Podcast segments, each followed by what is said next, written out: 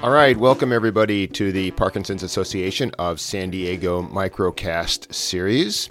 Here's today's question Do you have Parkinson's and are you tired? Fatigue can be a very common symptom in Parkinson's, and today, nurse practitioner Kathy Huynh is going to talk about fatigue and some of the things you can do about it.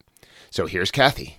Fatigue is another very common non-motor symptom in Parkinson's disease and often a very frustrating one because there is no, sometimes there's no source found for that fatigue. Um, we always try to look for things we can improve, but oftentimes um, their condition is optimized, their medications are optimized, the patient is sleeping well. And so it could be very frustrating to say, why am I still tired despite me doing everything I'm supposed to do? Um, and fatigue can affect all aspects of life. It can affect your ability to think. So some people's cognitions um, isn't as strong. It can affect your physical um, abilities. So it definitely is an all-encompassing uh, uh, symptom that can be very frustrating um, and frustrating to treat at that. Um, the one thing that I always try to do is uh, make sure the person gets um, a full uh, workup from the primary care provider.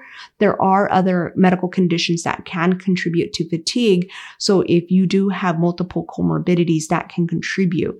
So making sure your health is optimized the best possible, making sure that you have your, um, you know, see if you have any heart issues that may be contributing, maybe some um, hypothyroid. And oftentimes that workup may be normal.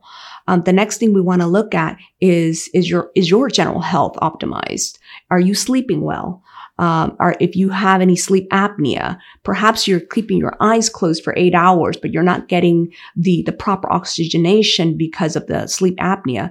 If that's the case, you may want to be evaluated um, for a possible um, breathing machine that would help bring uh, more oxygen to you while you're sleeping um, REM sleep behavior.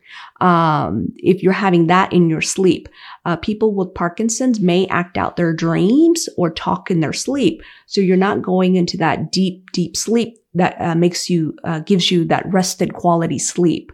So despite, again, eyes being closed for eight hours, we want to make sure your eyes are not just closed for eight hours, but that the quality of sleep you're getting is good.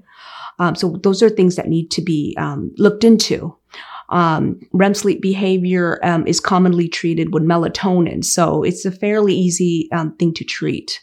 Um, making sure that um, you, is it related to your Parkinson's medications? Some people do have fatigue mainly when their medicine wears off. And if that's the case, um, then medication adjustments may be needed. Um, people with Parkinson's also often are taking multiple medications that works on the central nervous system because um, we're taking medicines for different reasons. And if you take more than one, that may also contribute to fatigue. So it's always worth a conversation of reassessing your medications and what can be adjusted to improve that.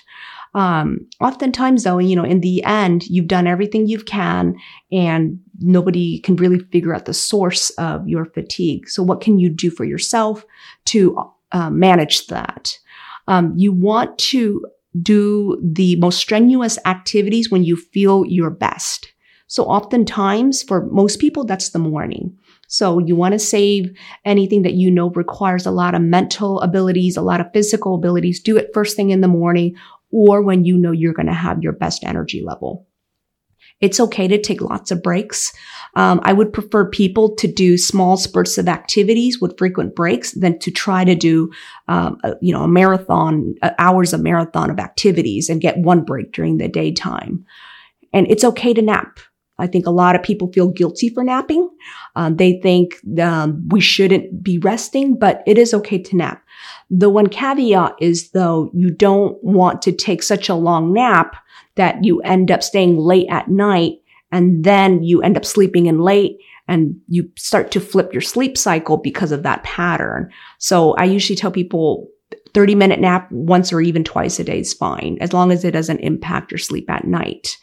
Um, you want to pace yourself. Don't feel like you have to do all your activities all at once. It's okay to spread it out over a week. Um, enlist help. So if find support, don't be afraid to delegate the ass- assignments to somebody and do what you can. Um, don't be a hero and try to finish all one sitting because that's how you're going to really wipe yourself off. Um, so fatigue is very frustrating, um, but with these little changes in in your lifestyle, hopefully it'll be more manageable. All right. Thanks, Kathy, and thanks everybody for listening. Be sure to check back for more episodes of the Parkinson's Association of San Diego Microcast, and you can always find us on the web at www.parkinsonsassociation.org. All right. We'll see you all next time.